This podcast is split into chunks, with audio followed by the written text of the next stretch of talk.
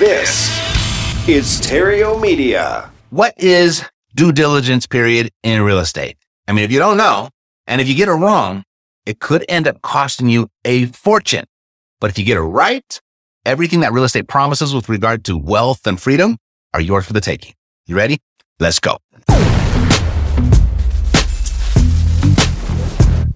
Welcome to the all new Epic Real Estate Investing Show, the longest running real estate investing podcast on the interwebs. Your source for housing market updates, creative investing strategies, and everything else you need to retire early. Some audio may be pulled from our weekly videos and may require visual support. To get the full premium experience, check out Epic Real Estate's YouTube channel, epicrei.tv. If you want to make money in real estate, sit tight and stay tuned. If you want to go far, share this with a friend. If you want to go fast, go to reiace.com. Here's Matt. All right. So by the time we're done, you'll know what the due diligence period is, six things that you must pay attention to during this period. And at the end, I'll also give you a free checklist to make sure that you don't miss everything else that's involved, especially anything that may cost you money or an opportunity. All right. So signing a contract to purchase real estate, that's just the beginning. Buyers must then navigate the due diligence period, which allows them to inspect the property and review important information before closing on the sale. So the due diligence period can be complex and requires careful attention. So I'll outline what's involved in the process and I'll give you my due diligence checklist to help you smoothly sail through the due diligence period. So first, you got to know your contract. Laws involving real estate due diligence vary from state to state. So if you're working with a real estate agent, they should be able to provide specific information about which legal issues pertain to you and your market and what your options are if problems arise. And all this should be spelled out in your purchase contract. So ask questions if anything isn't clear. Real estate is a buyer beware transaction. So take full advantage of the due diligence period to get all of your questions answered and any concerns addressed to your satisfaction. Know what you signed, especially when it comes to the various circumstances that will allow you to walk away from a purchase if you need to, such as a home inspection that uncovers a significant problem that the seller is unwilling to address, or the event your financing falls through. These are your contingencies, by the way. And you have others such as the appraisal contingency. If during your due diligence period, something turns up that's a deal breaker for you, you must know your options. Further, how do your contingencies expire?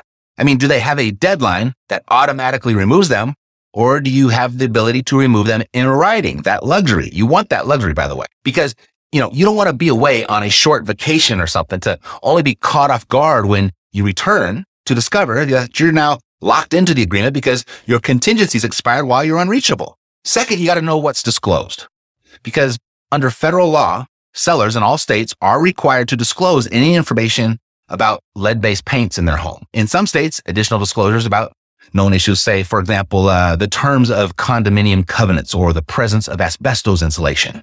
Those are all required to be provided to the new homeowner. Now, most sellers, they'll play fairly and they'll disclose what they know about a property, but, but some may downplay issues or flat out omit important details. So if your spidey senses are, are going off at any time, trust them. I mean, no need to jump to conclusions, but inspect what you expect.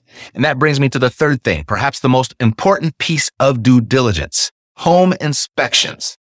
Now, typically, unless your purchase agreement says otherwise, you will have the right to inspect the property during the due diligence period. Professional home inspectors can they, they assess the overall condition of the house and its most important components, including the roof, the plumbing, the electrical, appliances, and heating and air conditioning. Home inspections can help identify the presence of termites, they can help identify the presence of lead and radon gas, defective drywall, and other hazards. This inspection, though, keep in mind, it's a general inspection. If there's anything that your inspector deems serious, they will typically recommend you have an expert to further inspect. For example, if your inspector notices significant moisture, say under the sink, they may recommend that you have a mold remediation company take a closer look. Now, if your home inspection turns up anything, something that you don't like, or something that's expensive to fix and throws off your numbers. At this point, you can ask for repairs or repair credits. Now, in most cases, you're going to have to come to some sort of an agreement with the seller on these repairs and these repair costs. Now, while the seller may not be obligated to pay for repairs, oftentimes they will, or at least pay a portion. to keep the, the sale in place. They don't want to lose the transaction. And sometimes, though, they will refuse to pay for anything. You see, a great deal of how your repair requests turn out will have everything to do with the seller's motivation to move and the market conditions. Always ask though. I mean, even if you're purchasing this property in as is condition, the seller cannot cancel the contract just because you asked for repairs or a credit. However, you, as the buyer, per your purchase agreement, will have the right to cancel the contract if an agreement can't be reached. So I've got a free checklist for you that you'll really find helpful in your due diligence. But, but let me run through these last three important things real quick. Fourth, appraisals. Before closing, your mortgage company will conduct its own appraisal of the property to ensure that the market value of the house is in line with the purchase. If the amounts differ significantly, the seller may have to agree to lower the price or the buyer may have to bring in additional money to close. Or you could have another appraisal done to prevent the bank from declining to finance the house. One thing to know about appraisals though, it's not an exact science, meaning if I hired 10 different appraisers for their experienced and expert opinions on the value of a property, I'm going to get 10 different answers. And sometimes they can vary wildly, especially if a market is appreciating quickly. So don't freak out if the first one misses the mark. Right. Number five, homeowners association. Many condominiums, townhouses, and, and some single family homes fall under the binding rules and covenants of a homeowners association, an HOA. And these covenants may require specific upkeep.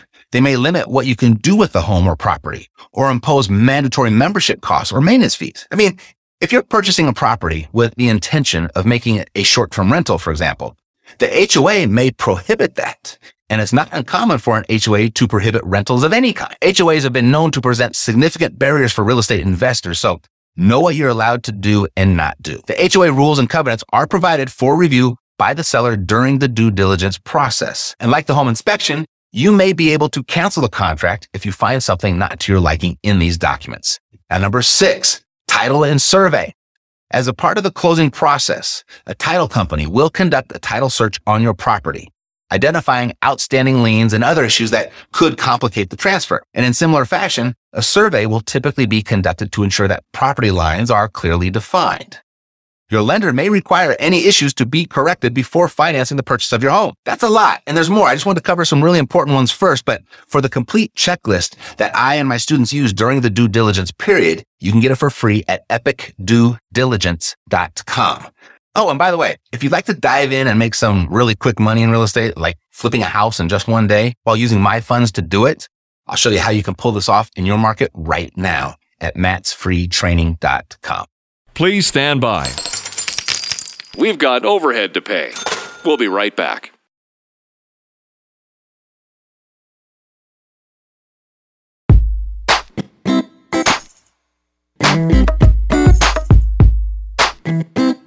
Remember that person that gave up on their real estate investing dreams?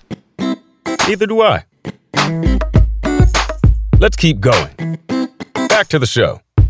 Today, we're going to talk about when the housing market shifts, what those that win will have to do to win. I got a great guest for you today. He's an internationally renowned real estate investor, wholesale expert, and entrepreneur. He is currently one of the co-hosts of the A&E series Triple Digit Flip. His journey through real estate began in 2002 when he overheard a conversation about a home builder looking for a particular property. That's all the inspiration that he needed as he's been able to leverage creative real estate transactions to not only build up his own portfolio, but found the number one wholesale real estate franchise business of KeyGlee and create the real estate education mentorship of AstroFlipping. He currently lives and works in Phoenix, Arizona and loves spending time with his family and two children. So please help me welcome to the show, Mr. Jamil Damji. He's there. He is. What's up, bro? Hello, Good sir. to see you, man. Likewise, nice to meet you. Nice to meet you as well. Yeah, we've got a lot of mutual friends. I can't believe it took, it took us this long to meet.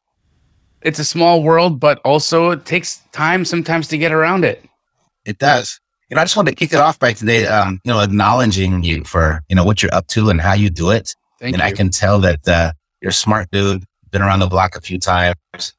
You make this business fun and it's just refreshing. And I just really appreciate you for that. So thank you. I appreciate that, Matt. Thank you. I'm I try not to take myself too seriously, although real estate can be serious and uh, the market and all the money that can be made and lost is serious. But at the same time, Yeah.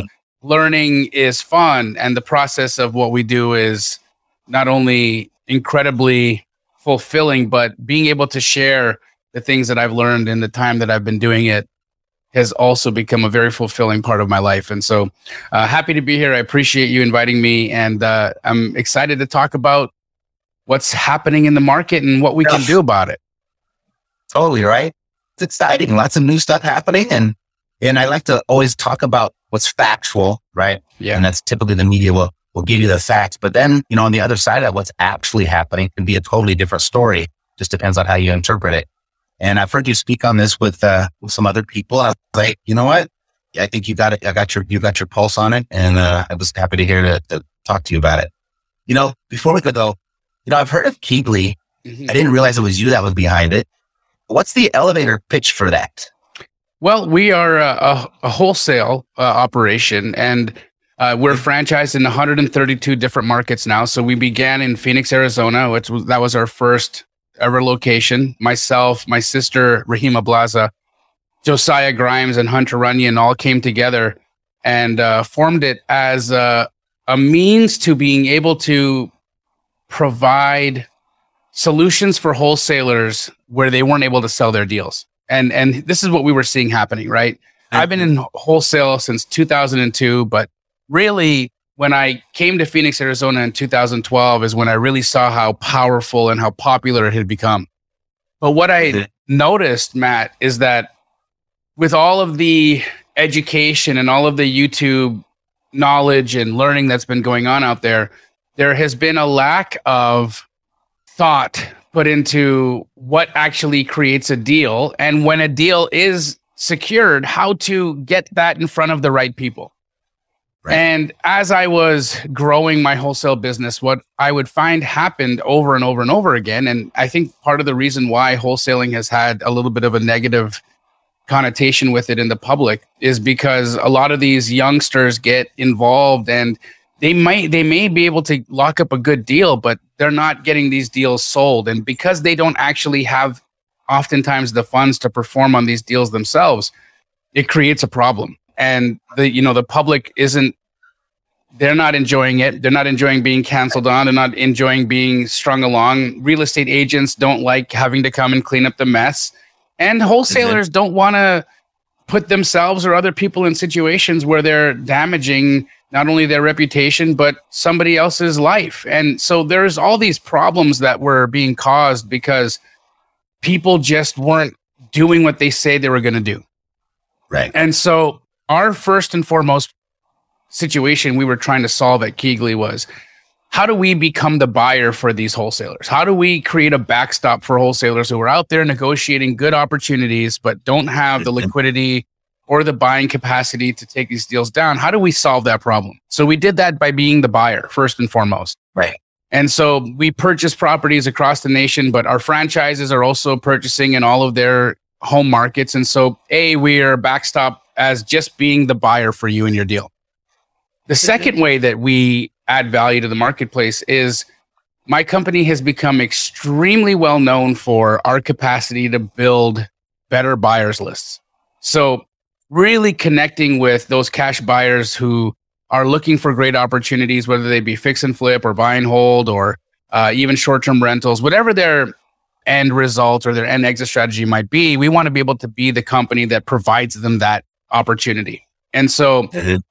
we've invested heavily, millions and millions and tens of millions of dollars in building our buyers list so that we are top notch in all of the markets that we operate in. So if KeyGlee's not your buyer for whatever reason, we will have a buyer for you in our database. And so what people have done is they come to a KeyGlee branch wherever they locate wherever they're located and they create a relationship with either myself or one of the franchise owners in another market, and we will conduct business. Typically, our business model is direct to wholesaler or direct to agent.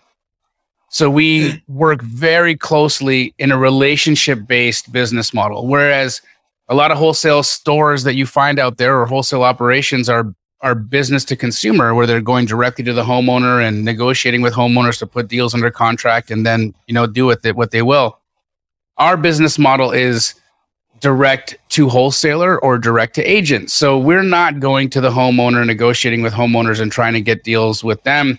we're working with real estate agents who may have listing agreements or maybe in some form of an arrangement with the homeowner.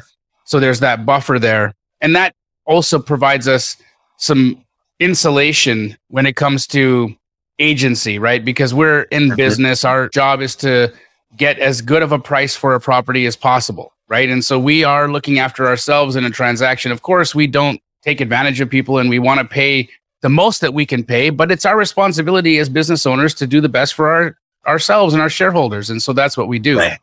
And there, therefore, when an agent's involved and they create uh, an agency relationship with a homeowner, then it's their job to protect the homeowner and make sure that they are doing the best for their homeowner as possible and getting them the most money for their deal. But that's not my business, right? My business is to do the best for me.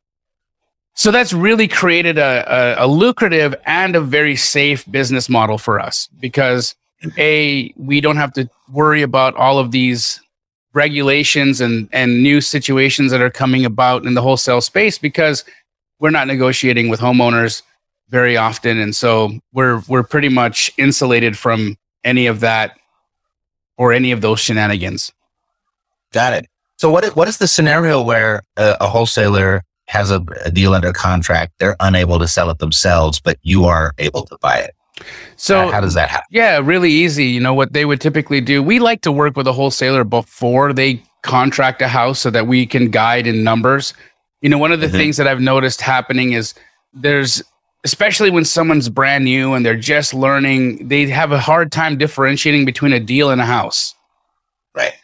And so we need to really teach people how to underwrite, how to evaluate, you know, how to look yeah. at where there's potential. And I look at wholesaling as the practice of spotting potential and selling a portion of it.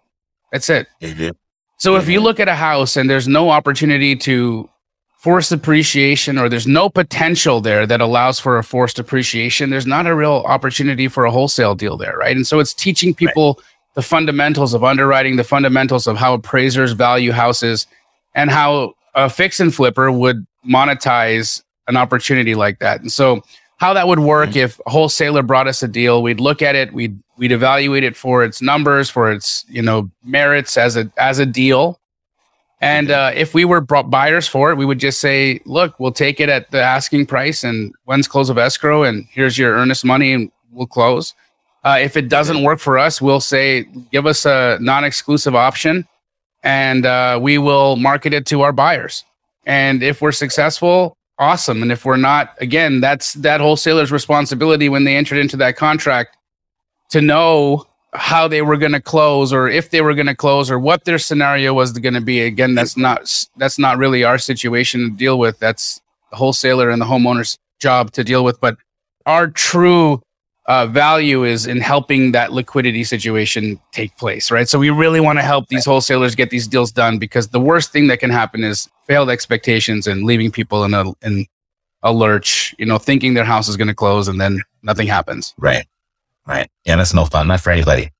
What does the volume look like then? Like is that oh. on a like a monthly basis? It's uh, it's it's significant. So so for us on a corporate level, we have corporate stores in Phoenix, uh, Florida, uh, Tampa and Orlando specifically, and we're in Texas, Dallas predominantly. And our corporate stores will do volume in the range of uh, anywhere between 60 to 100 transactions every month. And that's just our corporate stores. And then our franchises are doing, you know, multiple hundreds of deals a month. So it's fairly lucrative. Our corporate store will on average do anywhere between one to one and a half million dollars in assignments a month. Wow. That's amazing. So, so someone has a franchisee, are they just kind of they're just an investor with capital ready to buy? Is that kind of and that's yeah, they're the buy a franchise would be? Yeah, they they would either be looking to buy homes or they they want to be in the business of buying and selling. So uh, they would a ha- either be backed by us financially to close deals, or they would have access to their own funds or private money to close on opportunities, or they would use the systems and the processes that we provide as uh, the franchisor and giving them buyers lists and giving them wholesaler leads and giving them agent leads so they can connect the dots and and mm-hmm. get these deals done. One of the things I wanted to mention is we as wholesalers, we were the first ones to adopt having everybody in our office licensed. So we don't we don't actually operate in the gray area. There's that question that often gets asked Are you an agent or are you brokering here? Well, it doesn't matter from us because we have licenses. So you can call it whatever you want. Um, Which one do you want us to be? yeah, right. I, I was curious, but now like I'm fascinated. So that's amazing what you built.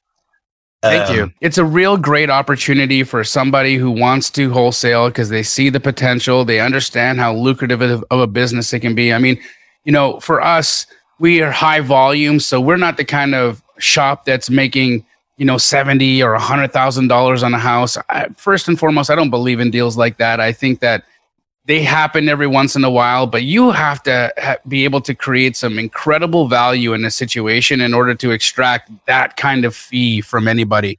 Otherwise, you Mhm. you literally did rip somebody off, uh, right? If Right. we're being honest, if you can't if Yeah. you if you can't justify a substantial amount of potential or a substantial amount of forced appreciation or a higher and better use for a property, and then justify a fifty or a seventy thousand dollar fee, cool, right? Now because you you you were creative and you found a higher and better use, and and that potential is accepted by somebody else, and they're willing to pay you for the rights to that contract. That's great. But if you're negotiating so deeply, and if you're you know representing the folks property value that's that's half of what it is then i you know i don't think that's super fair so for us our average deal size 10 to 15 thousand dollars right um. But because we do such a high volume of transactions it's it's very lucrative for us Right. So I'm thinking like, why would anybody spend any time marketing a deal and just why don't they just bring them all to you? And what, That's a great under question. What scenario, that's a great question under what scenarios would you say no? when they have the numbers wrong or the yeah or or the property is just outside of uh, our scope of desired Yeah. project you know so uh, right now we're not really bullish on multifamily uh, large multifamily i'm not bullish in new construction at the moment uh, lending has just not where it needs to be in order to make a lot of those deals make sense and i don't think sellers have come to the reality side of the equation yet where they're accepting that their values are significantly diminished because of the where the interest rates have gone. So for me, I'm not looking to do any new construction right now. Um, you know, so if you've got vacant land and you're bringing it to me, I'm probably not a buyer for you. Right. Uh, if you are unique, really unique properties, that's one thing that I tend to find. You know, folks they will go and lock up houses in rural areas or very unique houses because they believe that there's fewer there's less competition for that kind of house but there's also very few buyers for that kind of house as well so you know i like to play in traffic i like to go where it's very very very busy i like to go in the markets where it's highly competitive i think that if you play in traffic there's a good chance you're going to get hit Mm-hmm. Mm-hmm. You know, I get the, I get the emails all the time from wholesalers. I'm on a bunch of people's lists, and it's almost it's almost always a no because I don't think the numbers are good. right And so I'd imagine you get a lot of the same solicitations and the same present or same offers. Um, do you find yourself paying a little bit more than other people and making more stuff work than most people can? I think we can pay a little bit more than smaller shops because we do a higher volume. So that's a real Right. thing. But a deal is a deal, you know? And I think that what you're seeing here, what's really interesting, Matt, is that the, I know the wholesaler emails you're talking about because I'm on all the lists as well. In fact, I'm probably on more just because I've become known in the space as, you know, somebody that people should be sending deals to. But um, what I've really found is that oftentimes what you're seeing in the email isn't the story. And uh, if you actually called and talked to a lot of these people and asked them questions and and and really dug into you know where they are in the deal, what's happening in the deal, you'll find that there there quite possibly could be a deal behind all of that crap. You're mm. just you're what you're seeing right now is somebody's hopes and dreams and not a not a real thing. I, I'd say nine out of the ten conversations that you know we'll have with with people in a day will will say, well, you know, we're looking at this deal that you sent, and you know, appreciate you giving us an opportunity to help you out here. Uh, we see ARV on this house at 250, and and you're marketing it for 220. So uh, first and foremost, I want to understand what did I miss, because you, you there's got to be a higher comp here or something that you saw that that I'm not seeing. Otherwise, I don't think you would have sent this to me at this price. And oftentimes it's like, no, no, yeah, it's you know, uh, well, where where do you think it? Where does it need to be in order for it to sell? Like, well, if ARV is 250, we're probably going to be looking at this to be, you know, somewhere at the, the maybe the 150, 160 range. You know that that maybe if it's really clean, maybe 165, 170, but it's got to be super clean in order for that. And then you find out that oh, they, they actually do have the room. They were just trying to make a hundred thousand dollars on on their 1st Mhm. deal, and so it's all about having conversations and talking to people and really digging into what they're trying to accomplish. Because the thing is, is people are just behaving based off what they think the norm is. And you Right. see these guys with the checks on Facebook, and you see the guy with the check in the Facebook group, and you see that incredibly large fee, and you think that could be me. Yeah. And so I think everybody gets into the business thinking they got a Powerball in their first contract, and it's not really what it is. And so it's teaching folks the reality of this and how this is a long game and how we we get rich off base hits, not home runs. And uh, once we really start building those relationships and and and explaining to people how it really works, it becomes a beautiful thing. And our relationships with wholesalers have become so deep and true now that they won't even go elsewhere. They won't even try other folks anymore. They'll just come to us and they'll say, "Hey, Jamil, this is where we're under contract at. Swing for the fences and and sell it for as much as you think we can, and and let's split it." And those are the kinds of mm-hmm. relationships we love because look, you can come to me and say, "We want X for our house." You know, we then you maybe you don't want to tell me what you're under contract for. You're just going to say, "We want to we want to sell it for this much," and mm-hmm. and I might not be able to do that, and so I'll just say no. Uh, but then what happens, right? This person's sitting there twiddling their thumbs, you know, and the days of their inspection period are counting down and they're not making any headway anywhere else. And so, so the question has to become, are you willing to make $10,000 today or are you going to sit and hope that you'll make $100,000 today and nobody sees your house? Mhm. So we really have to have those come to Jesus conversations with people all the time to really find out, Right. you know, what are they really wanting to accomplish and and are we in this for the long haul or are you just trying to, you know, come in here and and and score a rip on your on one deal and then, you know, ride off into the sunset? What's what's the plan? Right. Right. It's a Good, question. Uh, what is this live about? How is it help, helping us investors? so, good question, Natalie. And um, it's it's about the shifting market and how behaviors and, and approaches are going to be changing and how you modifying your game. But you know, if you were paying attention, there was straight gold in there. So that helped me a lot actually that, to get his insight on that. But I didn't mean to turn it into a KeyGlee commercial, not at all. No. But uh, I appreciate your insight and let, let's go ahead and, and move right on. The uh, crowd is growing impatient. This is good.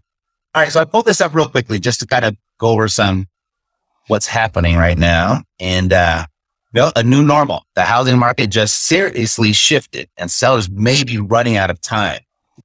You know, I'm, I'm going to point to a few things and we can talk about it and then how we should change our approach.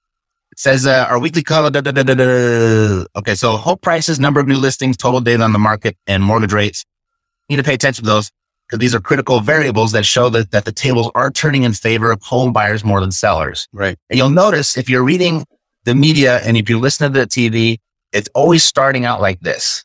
But if you just go a little bit deeper and start reading everything, granted, a buyer friendly direction does not mean we are in or anywhere near a true blue buyer's market. Correct. Seller's market that has raised since the COVID 19 pandemic is still going strong, but all signs say the clock is ticking and it's going to number.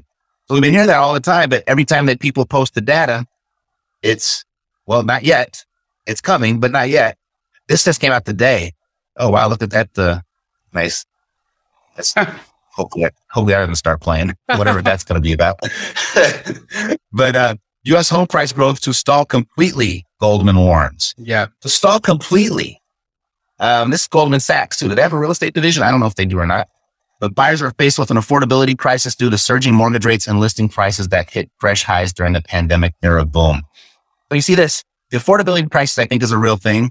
I do. surging mortgage rates. I mean, they surged for a second But if we look right now, they sit today at 5.55%. Historically speaking, that's really, really low. It, it is. Um, but, I, but at the same time, Matt, I think that you have a situation right now where people have unrealistic expectations because of what we've just come out of, right? When you've seen mortgage rates as low as 2%, 3%, and, and that's what we've been used to for the last five or more years, that becomes, you get addicted to that and you start, be, you start believing that that's what is normal.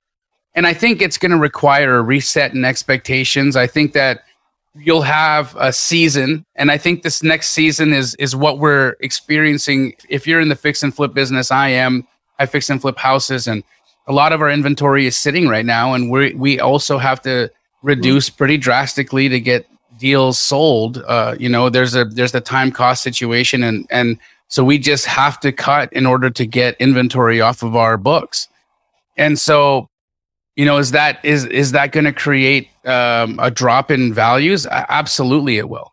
It'll absolutely create a drop in values and i think that we're seeing that start to unfold in in some markets across the united states. Not all of them but in some markets right? I think the ones that we saw rapid acceleration rapid appreciation uh, during those you know few months of of the buyer frenzy i think that a lot of that emotional equity i like to call it the pricing where we went over a hundred or two hundred thousand dollars over list price and we waived right. appraisal contingency and and this isn't lender backed value this is just straight emotions at play i believe mm-hmm. the emotional equity is going to get erased from from the market uh, and right. so if we are looking at running our comps as fix and flippers or if you're looking at running your comps as a wholesaler uh, to the individual who asked us, how does this help us? Well, first and foremost, we want to understand where's pricing going? Where, where should we be baking in our ARVs over the next 90 days? Mm-hmm. So I'll give you guys some tips that I've been hearing from our fix and flip clients because we get to talk to hundreds, if not thousands of them on a, on a monthly basis. So what we've been hearing is that fix and flip buyers are baking in around a 10% correction into their pricing right now. So if you want to continue wholesaling, if you are a wholesaler and you and you're and you don't want to be lean for the next 60 days, you want to transact, you want to be able to go and get deals done.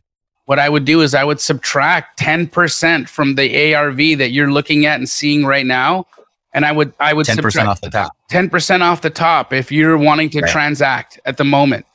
So mm-hmm. and and and we have been and we've been transacting, so it's working.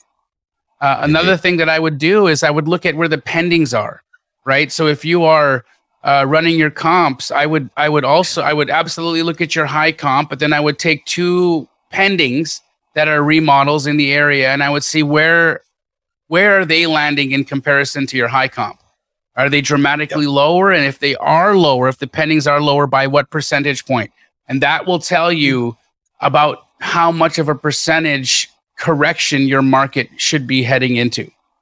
Uh, and so I yep. think if you can keep these factors into consideration and if you make the adjustments accordingly, you should be a okay in your wholesale business and you should be a okay in your fix and flip business. Yeah. Yeah. I think also paying attention, what we haven't had to do for a really long time is even look at the actives. Because yeah. if you're going to do, if you're going to if your job or your exit strategy is to fix and flip and sell to a, resta- a retail uh, buyer, you know, someone that's going to use this for their primary residence, you want to see what your competition is going to be when you put it on the market. And, you know, if you have comps that are saying your property is worth 500,000, but you got four actives that have been sitting for 30 days at 475, then you might not want to use that 500,000, right? I agree. I agree. For sure. Let's move on. I've got a couple more things here that I want to talk about because I have a little bit, I think I'm a little bit more optimistic than most when it comes to it. And it's really kind of based on this right here. Here. So we look at our inventory. So, you know, that's two or three months. We are hearing this spike in inventory and we can see that new listings are already on the decline. It's this black line right here. So seasonally, we should be coming down, but you know, we're coming down even faster than we normally would right there. Um, our year over year on the inventory is down 15%. The new listings are down. So we always, we've all, we've known for a long time that's not news that inventory is really low, but it's certainly not spiking. There's not new inventory coming on the market. it's the, the growth is slowing down considerably. And here's the other part that I look at. So we got low supply. And then we come here and we look at how our demo, our population is divided up by age group. And this was from 2020. So it's going to be like two years in the rear, but the average age of the first home buyer is 34 years old. Right. And we've got, so that would be right here, this 32 year old right here, since this is two years old. Um, but we got one, two, three, four, five, six, probably six or seven years of unprecedented demand, more demand for housing than you've ever seen in the history of our country. And so, you know, whatever is suppressing the market, you know, the, the Fed, the government, the, the powers that be will do what they can to, to keep it in check. But, you know, at some point they, they can't do it forever with, you know, people, unless, you know, people stop wanting to live in houses, right? And that they, I'm just going to live under the stars and everything will be fine. And then the housing market can correct.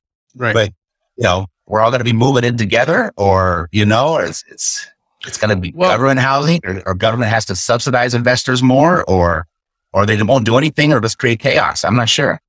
I think you hit it on the nail with the first thing you said. I think that creative arrangements on how we will live will be the mm-hmm. norm here in the United States. And I, I, I'm I look at it because the example has been set in other countries. Okay. The fact mm-hmm. is is that how we live here in America doesn't exist anywhere else in the on the planet. You go to Europe and you see how people live on top of each other. You see how many people live in one in one small property. If you see the size of properties over there, you really see a completely different housing story than what we have here in the United States. And I mm-hmm. believe that that story will be retold in much along the same lines as what we've seen happen in Europe and in other countries. And so I believe that in the next 10 years, this housing crisis is not going to get any better. I, we've seen somewhat near 20% of all housing inventory right now being bought by secondary home buyers, by institutional investors. I mean, just mm-hmm. think of that, right? One in five houses right now is being bought by a rental company that does not plan on ever reintroducing that house back into the market. Yep.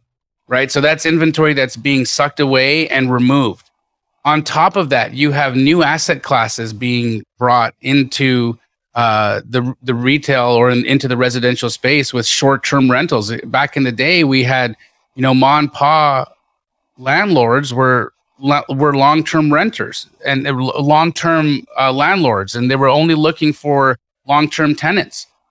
Now we've got an even more lucrative rental situation where landlords are turning their homes into short-term rentals, which removes that property from the rental market. And so that again creates another inventory situation.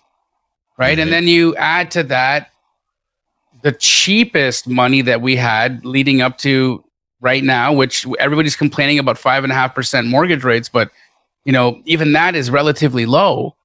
Right. So you've got uh, Taylor Marr from Redfin. He's the he's the uh, the chief. I believe he's the the vice president of data and analytics there. He said that there were three factors that caused this crazy appreciation that we just saw before the market started to cool off. It was migration, millennials, and money. The three M's. All right. Migration is happening right? We're the migration hasn't stopped. We're still seeing net migration from places like California into states like Texas and Arizona. And I mean, my city itself here in Phoenix, we, we're gaining two to 300 people a day. And they're coming from California and they haven't stopped. And so that's creating an inventory situation as well, right? The money still hasn't got, uh, the money has gotten a little bit more expensive, but it's still cheap at five and a half percent. Mhm. And so you've got all of these factors here that I don't think we are really solving. And even though we've got this mass, this, you know, people came in in mass to list their houses trying to to to squeeze out every last penny of this crazy appreciation that we saw. I think that's what we're seeing in an inventory spike right now. I think we're just seeing everybody fearful that they're not going to be able to sell at the height of the market and so s- more people listed than than would have normally listed. Mhm. But you know what that's going to cause?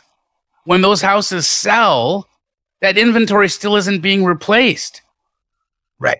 I think we're creating an even bigger vacuum. Yep. We got six months in a row where builders said confidence has gotten lower and lower and lower and lower. They're stopping the building. Yep. And they never caught up. They never did catch up to what was happening from what happened in 2008. They never they never caught up their building inventory.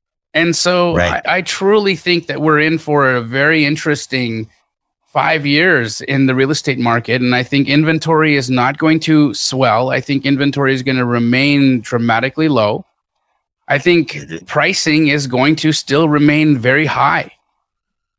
And so I think what we're going to have is creative ways where people will be living in interesting dynamics. I think that you're going to have more and more households open up their homes to renting out rooms. I think you're going to have families living together in single family homes, multiple families living in single family homes. I think uh, the accessory dwelling unit is going to be one of the most popular renovations or additions that people will ha- will do in the next five to ten years. I think that's going to be a massive, massive play for people. Is you know putting a pod in the backyard or putting a, a storage container in the backyard and and turning that into a rental. Uh, Yeah. I, I I Well, believe California just gave you permission to turn all your garages into living quarters. right, right. Yeah. And I also And- think and- that you're going to have multi generational uh, living become more normalized in the United States than than it has been. Right? If you go to Europe or Asia, you see parents living with children as the norm. You know, it's it's just how how people do it, and I think that that's going to happen here as well. I think that's a, a very logical prediction for sure. You know, we were texting back and forth of what we are going to talk about today, where you had said, uh, you know, when the housing market shifts, you have a particular prediction on who's going to come out the winner. And so you want to, want to speak on that and what you meant by that? Well, I, I think that there's a way to win uh, as the market shifts, and I think that there's a way to win uh, once the market shifts. And I think that as long as you understand, Correct. Uh, as long as you understand the key fundamentals of underwriting, I think that you can always play the game at the highest level and you can win, right? And so, uh, Matt, the thing that I've been teaching my students and the thing that I've been, you know, telling people who show up to my podcast, I, you know, I, I podcast with Bigger Pockets as well, and I, I get to talk to a lot of smart people who watch that as well.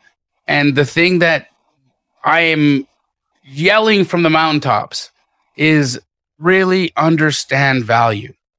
Learn how to comp. Learn how to comp correctly. Now more than ever, you cannot break the rules when trying to figure out how much a property is worth.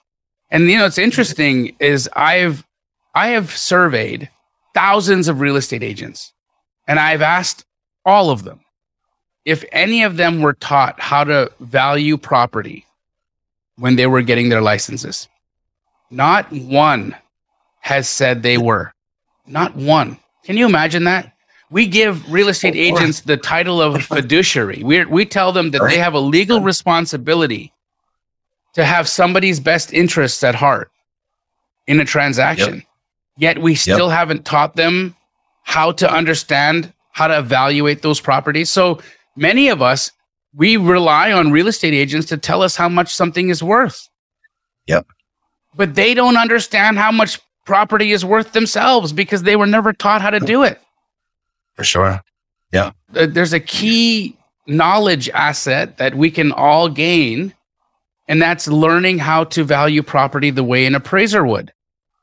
If you can learn how to value property the way an appraiser would, you can get ahead of the pack and you can be the best investor, the best rental investor, the best short term rental investor, the best fix and flip investor, the best wholesaler. Mm-hmm. I believe that that's the one key learning technique that will separate you from everybody else and give you a leagues ahead advantage over your mm-hmm. competition. Mm-hmm. I, I- I couldn't agree more. The one caveat or, that I would add to that though is yes, get it right and learn how to do it and get it right, but understand you're not going to get it right. Meaning that, you know, if you took 10 appraisers out there, had them all evaluate a house, you're going to get 10 different answers. So just be careful about like over analyzing and getting yourself into this paralysis by analysis I thing agree. Yeah. Yeah. right? Is, uh, you know it's it's not an exact science by any means. But um, yeah, the, the, the, fundamentals are probably more important today than they, we remember that in the last few years for sure. Yes, sir. You know, the, the mark appreciating it and it covers up your mistakes. You know, it covers it up. It has been. It, it, it, it did. Covers up your right? It did. But you know something? There were more people. Uh, you know that that's the thing about it, right? When the economy shifts, we get to see who's naked. Yeah, yeah. It's what it is, right? Uh, and, yeah, when the, and I when think, the ocean goes out, right? Yep, that's what that's what it is, yeah. right? So that's what we're that's what we're seeing happen right now. Fantastic. What's the focus for you right now? Like, how are you changing your business? And uh, it kind of touched on a little bit, but is there anything else to that? I mean, you know, beyond really leaning into the fundamentals of wholesale. I mean, I think that as real estate investors right now, because the market is in flux, uh, because we really don't know where values are going to land for us. We're leaning into our wholesale exit strategy more than fix and flip at the moment. Mm-hmm. And so, for anybody that's out there trying to, you know, create wealth or create opportunity for themselves in real estate investing, I think right now, really understand how to hold, how to be a wholesaler and how to be a good wholesaler. Once you do that for the next, I'd say 12 months, you, you'll really get a good understanding of where we are. And then if you decide you want to get back into fix and flip, or if you want to start fixing and flipping or get, get back into multifamily investing, I think that would be a good time. For me right now, I just walked away from a multifamily deal where I had a $470,000 non refundable earnest deposit and we lost it because closing on the building would have been a complete mistake. Think of this, Matt. We contract a building in That's March. building. 53 unit, $12.5 million building. Mm-hmm. It was a great deal at 12.5 million when we contracted it.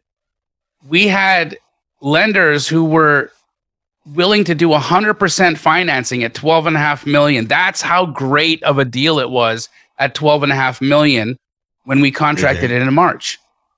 The rates doing what they've done at the moment right now, we had lenders who had decreased what they were willing to do. Their loan quotes went down to seven. Seven. So I first and foremost, if you're even thinking about getting into multifamily, the first question I'd want to ask is when was the deal structured? Because sellers right now in the multifamily space they haven't come to terms that their buildings may have dropped in value by 50% mm-hmm. i think mm-hmm. if you are in a multifamily deal right now i feel sorry for you i think i think that if you are looking at multifamily as an opportunity i wouldn't be making any moves for 18 months that's just my opinion mm-hmm. I think lean into wholesale at the moment, and I think pause on your fix and flips. That's the strategy that I have moving into the next 12 to 18 months. And I think that by doing so, we'll, we'll not only will we generate a significant amount of cash, uh, but we will have a war chest ready to strike when the correction finally shakes itself out. You said that the multifamily uh, owners aren't really, uh, they're not hit to what's going on in the market yet. And the sellers are typically always the last ones to figure it out. Yeah. Um, what are you seeing as far as, you know, your, your single family owners? Are they getting the picture? I think single family sellers have felt it much more rapidly than anybody else. But the fact is, is much that more rapidly than last time for sure. Yeah, absolutely. Yeah. And here's the here's the beautiful thing, right? About about single family, is that it's usually circumstance that creates a selling event.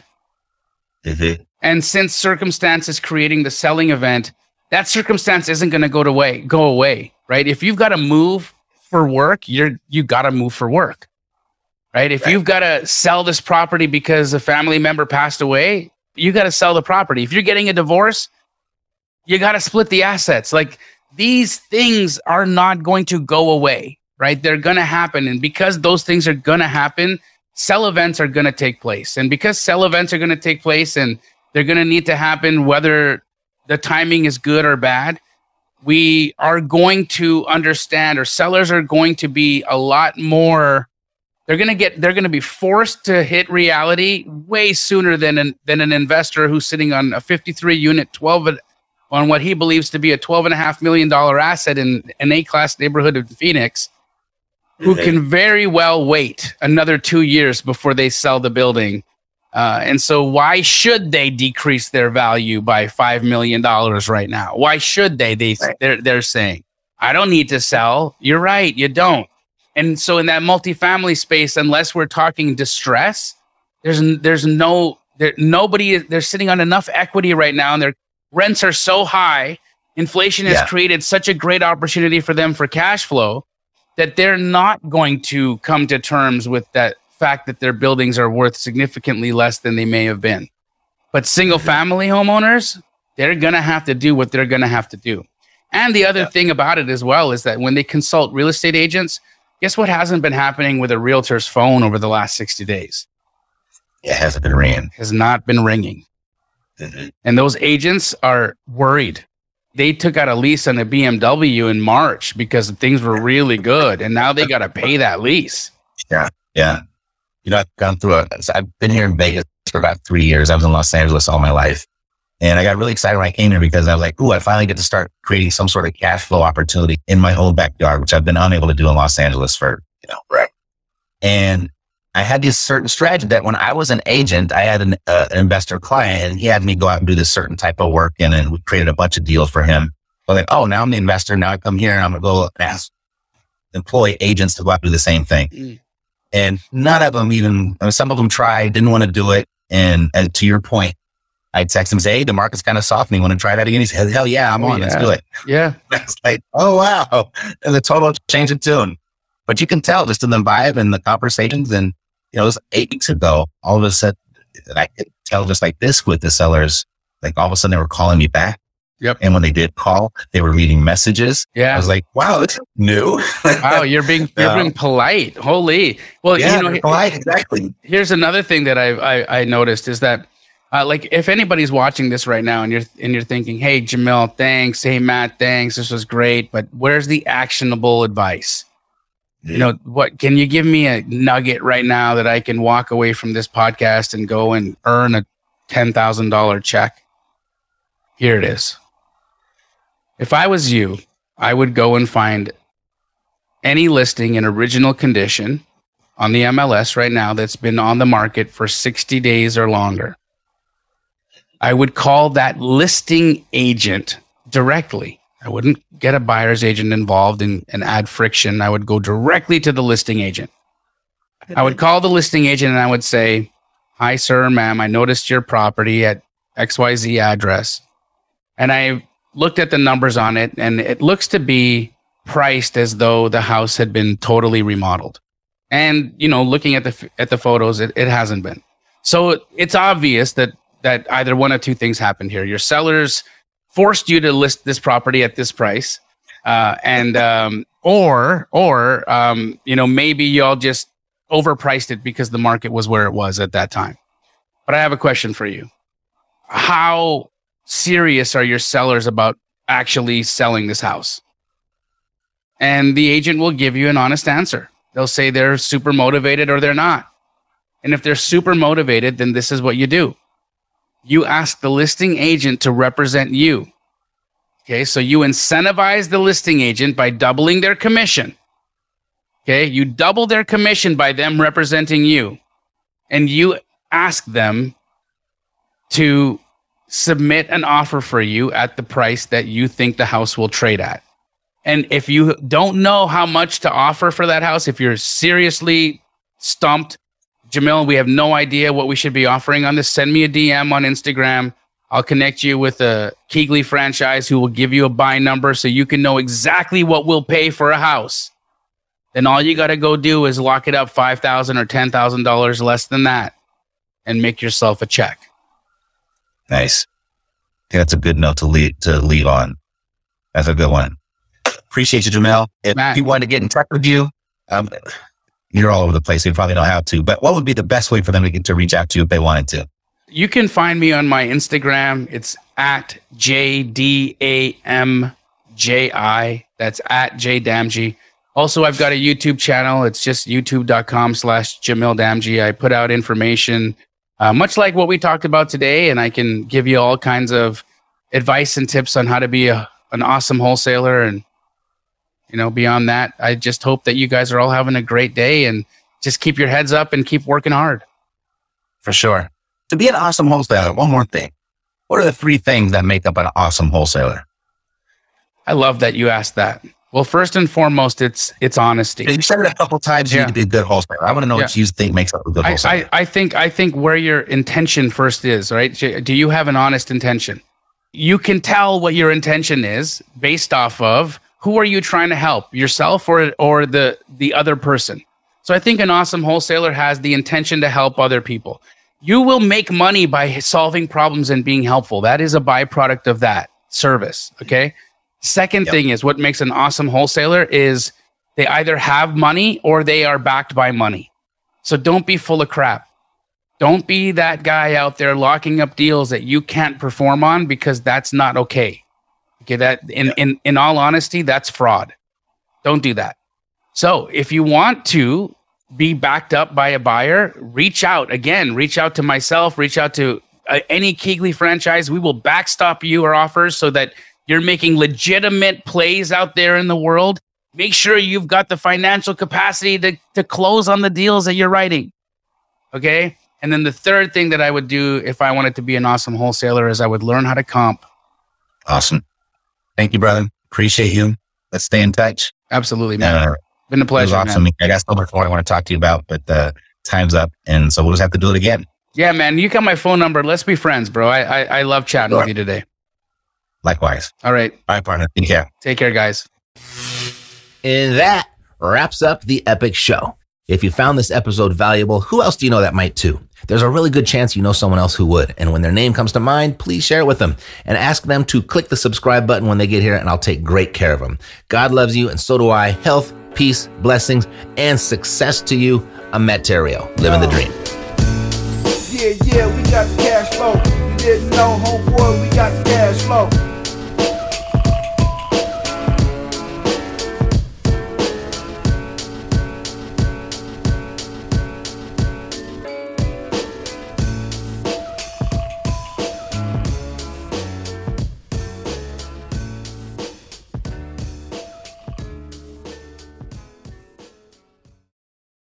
This podcast is a part of the C Suite Radio Network.